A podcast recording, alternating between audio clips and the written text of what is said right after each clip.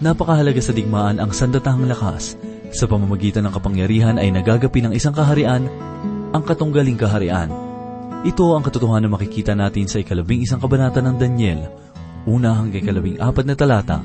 Ito po ang mensaheng ating pagbubulay-bulayan sa oras na ito, dito lamang po sa ating programang, Ang Paglalakbay.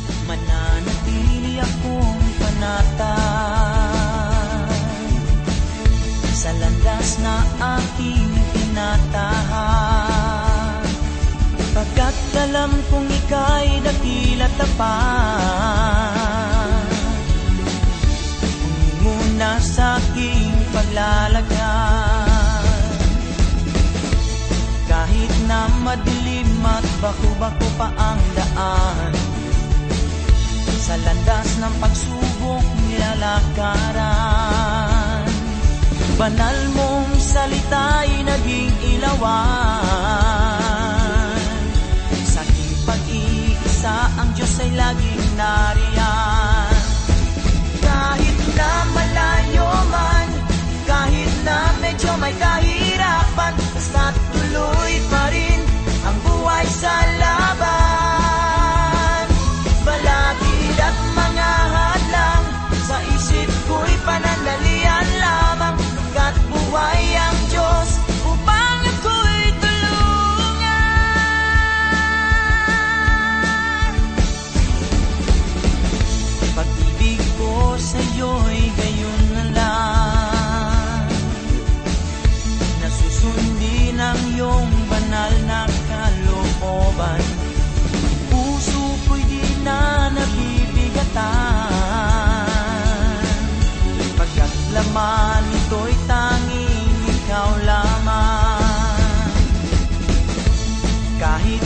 madilim at bako-bako pa ang daan. Sa landas ng pagsubok nilalakaran Banal mong salita'y naging ilawan. Sa aking pag-iisa, ikaw ay laging nariyan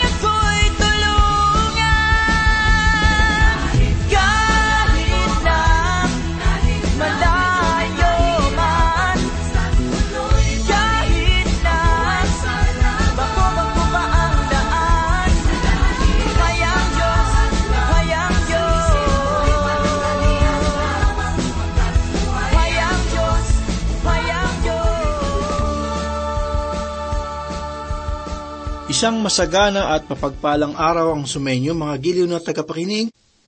Muli po tayong nagpupuri sa Diyos upang pag-aralan ang kanyang banal na aklat. Ako po si Pastor Dana Bangko. Ako'y samahan po ninyo at ating tunghayan ang mensahe ng Panginoon.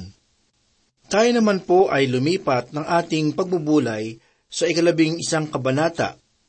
Mga kaibigan, mula sa ikasampu hanggang ikalabing dalawang kabanata nitong sulat ni Propeta Daniel ay tumutukoy sa iisang pangitain.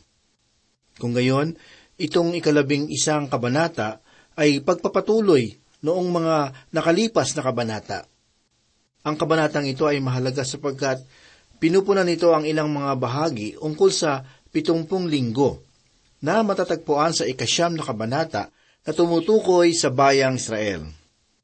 Pinupunan din ito ang ilang bahagi ng tatlo sa apat na huling bansa na sinasagisag noong rebultong yari sa iba't ibang elemento na makikita natin sa ikalawang kabanata at maging ng mga halimaw sa ikapitong kabanata. Ang kahalagahan ng kabanatang ito ang nag-udyok kay Satanas na hadlangan ang anghel sa pagbibigay ng katugunan sa pananalangin ni Propeta Daniel. Sapagkat ang propesiyang ito ay tumutukoy sa dalawang bansa na pawang mahalaga sa mga Israelita. Ang dalawang bansang iyon ay ang Persya at Gresya. Dapat din nating makita ang naging ambag ng kabanatang ito sa pag-uugnay ng mga ilang bahagi ng mga propesiya sa pagitan ng luma at bagong tipan. Tinatawag natin ang pagitan ng luma at bagong tipan bilang panahon ng katahimikan. Ang pangitain ng luma at bagong tipan ay panahon ng dakilang paghihirap ng bansang Israel. Sila ay lubos na naghirap sa kamay ng mga taga Syria at Ehipto. Habang ang dalawang bansang ito ay naglalaban, ang Palestina ay naiipit sa gitna habang ang bawat hukbo ng parehong bahayan ay nagpapabalik-balik sa lupain ng Israel. Sa panahon noon, panahon ng katahimikan ay naghari si Antiochus Epiphanes na kumakatawan sa Antikristo na paparating sa panghinaharap. Siya ay kabilang sa pamilya ng mga Seleucid at siya ay ating makikilala sa pagpapatuloy natin sa kabanatang ito. Isa siyang tagausig ng mga Hudyo na hinigitan pa ang kalupitan ng isang paraon o ng pagiging isang Hitler. Tinatawag siyang Nero sa kasaysayan ng mga Hudyo. Tinatawag din nila siya na dakilang tagapaglapastanganan. Mayroong bahagi sa kabanata na naghihiwalay sa kasaysayan ng propesiya. Mga giliw na tagapakinig, dapat nating tandaan na ang lahat ng mangyayari sa panghinaharap sa kauna-unahan nitong pagkakasulat, subalit ang ilang bahagi nito ay nagkaroon na ng katuparan. Ang propesiyang ito ay mayroong kalaliman ang kahulugan. Ang ilang tao ay mas nais ang mga bahagi ng propesiya na para sa kanila ay kagilagilalas. Subalit, ayaw na nilang saliksikin ng mas malalim ang salita ng Diyos kung ano talaga ang nais itong ipahayag. Gayunman, kung ikaw naman ay taong may kagalakan sa pag-aaral ng mas malalim, ay mamamangha kayo sa bahaging ito ng kasulatan. Ang propesiyang ito ay nagsisilbing tulay sa pagitan ng Media Persia at Asia at Europa. Ipinapahayag nito ang paglipat ng malalaking bansa sa bawat bayan at kapuluan mula sa silangan hanggang kanluran. Ating tandaan na ang propesiyang ito ay tumutukoy sa bayang Israel – Tunay na ito ay napakahalaga sa bansang Israel sapagkat sila ay maiipit sa pagitan nitong dalawang malalaking bansa. Ang panahong ito ay magdudulot ng malaking paghihirap para sa kanila. Basahin po natin ang unang talata nitong ikalabing isang kabanata. Ganito po ang sinasabi. Tungkol sa akin, ng unang taon ni Dario na taga-Media, ako'y tumayo upang patibayin at palakasin siya ang nagsasalita sa talatang ito ay ang anghel. Ito ay ang pagpapatuloy ng ikasampung kabanata. Maaring si Gabriel ang anghel na ito. Subalit hindi naman ipinahayag ang kanyang pangalan. Tandaan natin na ito ay naganap sa panahon ng pamumuno ni Haring Dario nang itapon si Propeta Daniel sa yungib ng mga leon. Ibig sanang iligtas ni Haring Dario si Propeta Daniel, subalit siya ay nasilo ng kanyang sariling ipinatupad na batas. Gayunman ang kanyang sinabi kay Daniel sa ikaanim na kabanata, talatang ikalabing anim, ganito po ang sinabi, nang magkagayoy nag-utos ang hari, na dinala si Daniel at inihagis sa yungib ng mga leon. Nagsalita ang hari at sinabi kay Daniel, ang iyonawang Diyos na patuloy mong pinaglilingkuran ang siyang magligtas sa iyo. Ipinahayag sa bahagi ng talata na ako'y tumayo upang patibayin at palakasin siya. Mga kaibigan, pinatibay at pinalakas ng anghel si Haring Dario sa kanyang pananampalataya. Kaya rin binigyan ng kaaliwan si Propeta Daniel, at sinabi ni Propeta Daniel, kung inyo pang naaalala sa ikaanim na kabanata talatang dalawampu at dalawa ang ganito, Isinugo ng aking Diyos ang kanyang anghel at itinikom ang mga bibig ng mga leon. Hindi nila ako sinaktan sapagkat ako'y natagpo ang walang sala sa harap niya at gayon din sa harapan mo, o hari, wala akong ginawang kasalanan. Sa pagkakataong ito ay makikita natin na dito umaakma ang pangitain at ito ang naguugnay sa luma at bagong tipan. Dumako naman po tayo sa ikalawang talata. Ipinahayag ni Propeta Daniel ang ganito at ngayoy ipaalam ko sa iyo ang katotohanan Tatlo pang mga hari ang lilitaw sa Persya, at ang ikaapat ay magiging higit na mayaman kaysa kanilang lahat. Kapag siya ay lumakas sa pamamagitan ng kanyang mga kayamanan, kanyang kikilusin ang lahat laban sa kaharian ng Gresya. Mga kaibigan, mula rito hanggang sa ikatatlumput apat na talata, ay isa sa mga pinakakahanga-hangang halimbawa ng naisulat na kasaysayan bago pa man maganap ang bahaging ito ng banal na kasulatan ang siyang nag-udyok sa mga mapanirang tagapuna na kanilang ipahayag na ang pagkakasulat ng aklat ng Daniel ay nangyari na sa huling bahagi. Ang mga pahayag na ito ay malinaw na nagpapahayag ng propesiya na tunay na nagkaroon ng katuparan. Ang propesiya sa kabanatang ito ay napakatumpak kaya't ang mga liberal na tagapuna ay ayaw tanggapin ang katotohanan na ito ay naisulat muna bago nangyari. Ipinagpipilitan nila na ang propesiya ni Propeta Daniel ay naisulat matapos na ito ay maging isang kasaysayan. Tila may kakitiran ng pag-iisip ang mga taong ito na tinatawag ang kanilang mga sarili bilang liberal. Nais silang magpahayag tungkol sa kalawakan ng kanilang pag-iisip at sila ay walang makitid na pananaw sa banal na kasulatan. Mga giliw na tagapakinig, isang lalaki ang nagsabi sa isang pastor, aking nalalaman na ikaw ay naniniwala na ang mga propesiya ay mapagkakatiwalaan. Matapos ito ay kanyang binuklat ang aklat ni Propeta Daniel. Kaya siya ay tinanong ng pastor, ano ang iyong karapatan na itakwil ang unang petsa ng pagkakasulat ng aklat ni Daniel at tanggapin na ito ay naisulat sa huling mga panahon? Sumagot ang lalaki, madali lamang itong ipaliwanag. Alam natin na ang mga himala ay imposible at ang mga ito ay hindi nangyari. Kung gayon, kung ang mga ito ay naisulat na, bago pa man mangyari ay masasabi nating ito ay isang himala kaya't masasabi ko na ito ay naisulat matapos itong mangyari. Mga kaibigan, maliwanag na ipinahayag ng talatang ito, isa ito sa mga kahangahangang bahagi ng banal na kasulatan na nagpapakita na ang kasaysayan ay naisulat pa bago pa man mangyari. Pinapakita lamang na nasa iyong mga kamay ang isang himala. Nang ibigay ng anghel ang mga pahayag na ito kay Propeta Daniel, ay nalalaman niyang hindi na niya makikita ang katuparan nito. Ito ay itinala para magbigay ng kaaliwan at magpalakas sa loob ng mga mananampalataya ng Diyos sa mga mahirap na panahon na kanilang pagdaraanan. Ito rin ay isinulat para sa lahat ng salinlahi bilang patotoo na nalalaman ng Diyos ang pasimula at wakas. Ipinahayag ng anghel kay Propeta Daniel na magkakaroon ng apat na hari ang Persya na susunod kay Haring Cyrus. Ang una ay si Cambyses, ang ikalawa ay si Sudos Ismerdis. Si Darius Histapis naman ang ikatlo at si Haring Xerxes ang sumalakay sa Gresya naman ang ikaapat. Siya ay natalo at simula noon ay hindi na muling nagnais na ang Media Persia ay makipagtunggali sa pagsakop ng mga bansa. Ako ay naniniwala na si Xerxes at si Ahasuerus sa aklat ni Esther ay iisang tao lamang. Tunghayan po natin ang ipinahayag sa unang kabanata ng Esther mula sa unang talata hanggang ikapito. Nangyari noon sa mga araw ni Ahasuerus ang Ahasweros na nagahari mula sa India hanggang sa Ethiopia sa isandaan at dalawampung pitong lalawigan.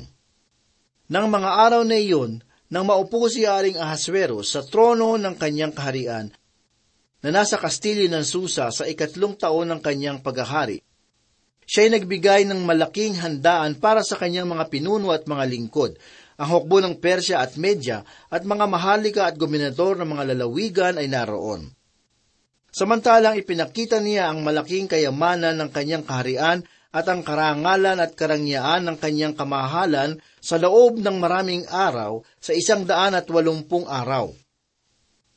Nang maganap na ang mga araw na ito, ang hari ay nagdaos ng isang kapistahan na tumagal ng pitong araw para sa buong bayan na nasa kastilyo ng Susa, sa malaki at maliit na tao sa bulwagan ng halamanan ng palasyo ng hari.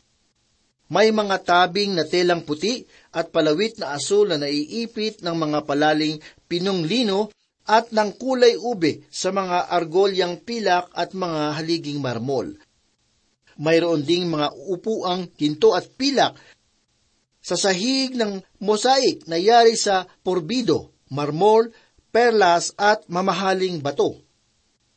Ang mga inumin ay nakalagay sa mga sisidlang ginto na iba't ibang ginto na iba't ibang uri at ang alak ng kaharian ay labis-labis ayon sa kasaganahan ng hari. Mga kaibigan, siya ay tunay at ubod na yaman na tulad ng ipinahayag sa propesiya. Ipinahayag naman ni Propeta Daniel sa ikatlong talata ang ganito, At isang makapangyarihang hari ang lilitaw at mamumuno na may malaking kapangyarihan at gagawin ayon sa kanyang nais. Ipinahayag sa bahagi ng talata na isang makapangyarihang hari, ang makapangyarihang haring na ito ay si Dakilang Alexander na namuno sa kaharian ng Gresya at Macedonia. Kanyang ginapi ang Persya na tumindig bilang isang pangdaigdigang pinuno. Pakinggan naman po natin ang ipinahayag ni Propeta Daniel sa ikaapat na talata. Habang nagiging makapangyarihan, magigiba ang kanyang kaharian at mahahati sa apat na hangin ng langit. Ngunit hindi sa kanyang mga anak, ni ayon man sa kanyang kapangyarihan na kanyang ipinamuno, sapagkat ang kanyang kaharian ay mabubunot at mapupunta sa iba bukod sa mga ito. Mga kaibigan, si Alexander na dakila ay isang mahusay na pinuno at maaring ang pinakamagaling sa pagpapakilos at pamumuno sa isang hukbo sa kasaysayan ng tao. Subalit, siya ay namatay na isang lasing noong ikatlong daang dalawamput tatlong taon bago isilang si Kristo. Ang kanyang angkan ay hindi minana ang malawak niyang kaharian. Ang apat na kanyang mga general ang siyang nagbahabahagi ng kanyang emperyo. Ang pagkakahati ay ganito, kinuha ni Cassander ang Macedonia, kay Lysimachus naman napunta ang Asia Minor o ang makabagong Turkey, Si Silesius Nicanor naman ang kumuha ng Syria at ang iba pang bahagi ng gitnang silangan at kay Ptolemy naman napunta ang Ehipto. Ang apat na magkakapamilyang ito ay patuloy na nakikipagdigma sa bawat isa. Subalit, bawat isa sa kanila ay nagapi ng mga Romano nang sila ay tumungo sa pagsalakay doon sa silangan. Ganito naman po ang ipinahayag ni Propeta Daniel sa ikalimang talata. Ang hari ng timog ay magiging malakas, ngunit ang isa sa kanyang mga pinuno ay magiging higit na malakas kaysa sa kanya, at siya ay maghahari sa isang kahariang higit na makapangyarihan kaysa sa kanyang sariling kaharian. Ipinahayag sa bahagi ng talata na ang hari ng timog. Saan kayang timog ang tinutukoy ng talata? Mga kaibigan, ang direksyon ng Biblia ay tinutukoy ang Palestina bilang sentro ng daigdig. Kung gayon, ang hari mula sa timog ng Israel ay ang hari ng Ehipto. Itong hari ng timog ay maaring isa sa mga Ptolemies. Sa ikaanim na talata ay ito naman ang pahayag ni Propeta Daniel. Pagkatapos ng ilang mga taon, sila'y magsasanib at ang anak na babae ng hari sa timog ay pupunta sa hari ng hilaga upang makipagsundo. Ngunit hindi niya mapapanitili ang lakas ng kanyang bisig o siya may tatayo o bisig man niya. Kundi siya ay mabibigay at yaong mga nagdala sa kanya at ang nanganak sa kanya at ang nagpalakas sa kanya sa mga panahong iyon. Ang hari ng timog ay tumutukoy sa lipi ng mga Seleucid kahit na ang mga dalubhasa sa kasaysayan ay hindi magkasundo sa maliliit na bagay. Gayunman ay kanila namang naitala ang sumusunod na mahalagang bagay. Upang magkaroon ng pagkakaisa sa pagitan ng dalawang nagdidingmaang mga pamilya, ang anak na babae ni Ptolemy Philadelphus ng Ehipto ay nagngangalang Berenice, ay kanyang ipinakasal sa hari ng Syria na si Antiochus Teos. Si Antiochus ay kasal na kay Laodice na kanyang pinawalang bisa. Makalipas ang dalawang taon, si Ptolemy Philadelphus ay namatay kaya't ibinigay ni Antiochus Theos si Bernice sa kanyang anak na lalaki na pinabalik ang kanyang dating asawa. Ang ginawa naman ni Laodice na kanyang dating asawa ay nilason si Antiochus Theos at iniutos na patayin si Bernice at pati na rin ang kanyang asawa. Matapos ito ay hinirang niyang hari ang kanyang anak na Seleucus Callinicus Tila isa itong duktong-duktong na mga pangyayari at kawili-wiling malaman na ito ay napasama sa propesiya na ibinigay kay Propeta Daniel. Alamin po natin ang ipinahayag ni Propeta Daniel sa ikapitong talata. Ganito po ang sinabi, Ngunit may isang sanga mula sa kanyang mga ugat ang hahalili sa kanya Siya darating laban sa hukbo at papasok sa kuta ng haris ng hilaga at kanyang haharapin sila at magtatagumpay. Ang tinutukoy naman dito ay si Ptolemy Euergetes, ang kapatid ni Bernice, na sumalakay kasama ang isang hukbo patungong Syria at sinakop ang pantalan nito na tinatawag nilang Antioch sa kanilang panahon. Basahin naman po natin ang ipinahayag ni Propeta Daniel sa ikawalo at ikasyam na talata. Dadalhin din niya ang Ehipto bilang samsam ng digmaan ang kanilang mga Diyos, pati ang kanilang mga larawang hinulma at ang kanilang mahalagang sisidlang pilak at ginto. Sa loob ng ilang taon ay iiwasan niyang salakayin ang hari ng hilaga at sasalakayin ng huli ang kaharian ng hari ng timog ngunit siya ay babalik sa kanyang sariling lupain. Naitala sa kasaysayan ni Ptolemy Euergetes na kanyang sinakop ang Ehipto at nakuha ang apat na libong talentong ginto, apat na libong talentong pilak at dalawamput limang daan na mga Diyos-Diyosan. Mga kaibigan, tunay na ang bahaging ito ng banal na kasulatan ay nagkaroon ng katuparan ayon sa kasaysayan. Dumako naman po tayo sa ikasampung hanggang ikalabing tatlong talata.